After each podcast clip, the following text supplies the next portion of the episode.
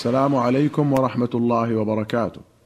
أخرج مسلم عن عبادة بن الصامت قال كان نبي الله صلى الله عليه وسلم إذا أنزل عليه كرب لذلك وتربد له وجهه أي تغير لون وجهه. وفي رواية كان إذا أنزل عليه الوحي نكس رأسه ونكس أصحابه رؤوسهم فلما أتلي عنه رفع رأسه. أتلي عنه أي ارتفع عنه الوحي.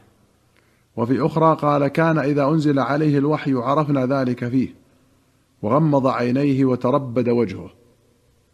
وأخرج الشيخان عن عائشة أن الحارث بن هشام سأل رسول الله صلى الله عليه وسلم فقال يا رسول الله كيف يأتيك الوحي؟ فقال رسول الله صلى الله عليه وسلم أحيانا يأتيني في مثل صلصلة الجرس وهو أشده علي. فيفصم عني وقد وعيت ما قال.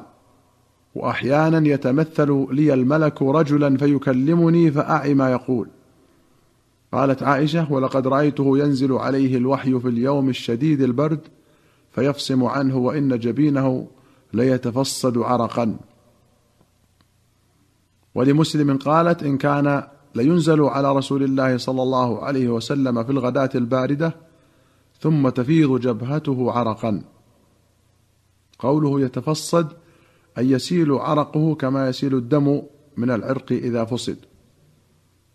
وأخرج الشيخان عن يعلى بن أمية أنه كان يقول لعمر ليتني أرى رسول الله صلى الله عليه وسلم حين ينزل عليه الوحي. فلما كان النبي صلى الله عليه وسلم بالجعرانة وعليه ثوب قد أظل به عليه ومعه ناس من أصحابه فيهم عمر إذ جاءه رجل متضمخ بطيب. فقال يا رسول الله كيف ترى في رجل أحرم في جبة بعدما تضمخ بطيب؟ أي تلطخ به. فنظر النبي صلى الله عليه وسلم ساعة ثم سكت فجاءه الوحي. فأشار عمر إلى يعلى أن تعال. فجاء يعلى فأدخل رأسه. فإذا هو محمر الوجه يغط لذلك ساعة ثم سري عنه. والغطيط صوت نفس النائم قال أين الذي سألني عن العمرة آنفا؟ فالتمس الرجل فجيء به إلى النبي صلى الله عليه وسلم. فقال أما الطيب الذي بك فاغسله ثلاث مرات وأما الجبة فانزعها ثم اصنع في عمرتك كما تصنع في حجك. وأخرج البخاري عن زيد بن ثابت أن رسول الله صلى الله عليه وسلم أملى عليه لا يستوي القاعدون من المؤمنين والمجاهدون في سبيل الله. فجاءه ابن أم مكتوم وهو يملها عليه. فقال يا رسول الله لو أستطيع الجهاد لجهدت وكان رجلا أعمى. فأنزل الله تبارك وتعالى على رسوله صلى الله عليه وسلم وفخذه على فخذي فثقلت علي حتى خفت أن ترد فخذي. ثم سري عنه فأنزل الله عز وجل غير أولي الضرر.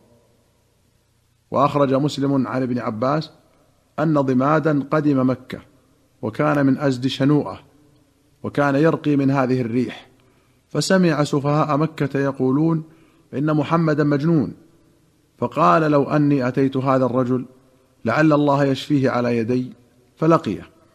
فقال يا محمد إني أرقي من هذه الريح وإن الله يشفي على يدي من شاء فهل لك؟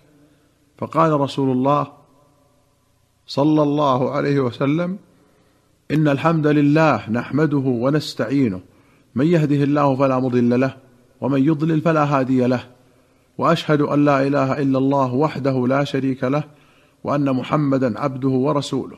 أما بعد قال ضماد فقلت له أعد علي كلماتك هؤلاء. فأعادهن عليه رسول الله صلى الله عليه وسلم ثلاث مرات. فقال لقد سمعت قول الكهنة وقول السحرة وقول الشعراء فما سمعت مثل كلماتك هؤلاء. وقد بلغنا قاموس البحر أي لجته ووسطه وقيل قعره. هات يدك أبايعك على الإسلام فبايعه رسول الله صلى الله عليه وسلم. فقال رسول الله صلى الله عليه وسلم وعلى قومك قال وعلى قومي. فبعث رسول الله صلى الله عليه وسلم سرية بعد مقدمه المدينة فمروا على قومه. فقال صاحب السرية للجيش هل أصبتم من هؤلاء شيئا؟ فقال رجل من القوم أصبت منهم مطهرة وفي نسخة إداوة. فقال ردوها فإن هؤلاء قوم ضماد. وأخرج البخاري عن ابن عمر قال ما سمعت عمر يقول لشيء قط إني لأظنه كذا. إلا كان كما يظن. بينما عمر جالس إذ مر به رجل جميل فقال لقد أخطأ ظني أو إن هذا على دينه في الجاهليه أو لقد كان كاهنهم. علي الرجل فدعي له. فقال له عمر لقد أخطأ ظني أو إنك على دينك في الجاهلية أو لقد كنت كاهنهم. فقال ما رأيتك اليوم استقبل به رجل مسلم. قال فإني أعزم عليك إلا ما أخبرتني. قال كنت كاهنهم في الجاهلية. قال فما أعجب ما جاءتك به جنيتك؟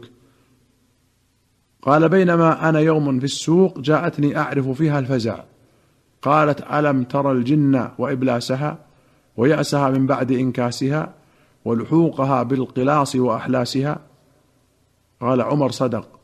بين أنا نائم عند آلهتهم إذ جاء رجل بعجل فذبحه. فصرخ به صارخ لم أسمع صارخا أشد صوتا منه. يقول يا جليح أمر نجيح رجل فصيح يقول لا إله إلا الله. فوثب القوم قلت لا أبرح حتى أعلم ما وراء هذا. ثم نادى يا جليح أمر نجيح رجل فصيح يقول لا إله إلا الله. فقمت فما نشبنا أن قيل هذا نبي. قوله أحلاسها جمع حلس وهو الكساء على ظهر البعير وجليح اسم رجل وأمر النجيح أي سريع ناجح. وأخرج الشيخان عن أنس قال إن الله تابع على رسوله صلى الله عليه وسلم الوحي قبل وفاته حتى توفاه أكثر ما كان الوحي ثم توفي رسول الله صلى الله عليه وسلم بعد. وأخرج مسلم عن أنس قال قال أبو بكر لعمر رضي الله عنهما بعد وفاة رسول الله صلى الله عليه وسلم انطلق بنا إلى أم أيمن نزورها كما كان رسول الله صلى الله عليه وسلم يزورها. فلما انتهيا إليها بكت فقال لها ما يبكيك؟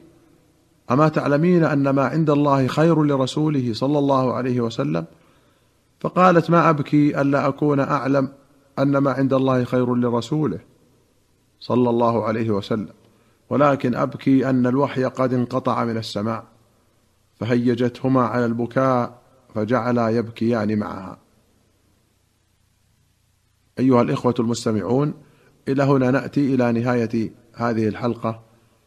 والسلام عليكم ورحمة الله وبركاته.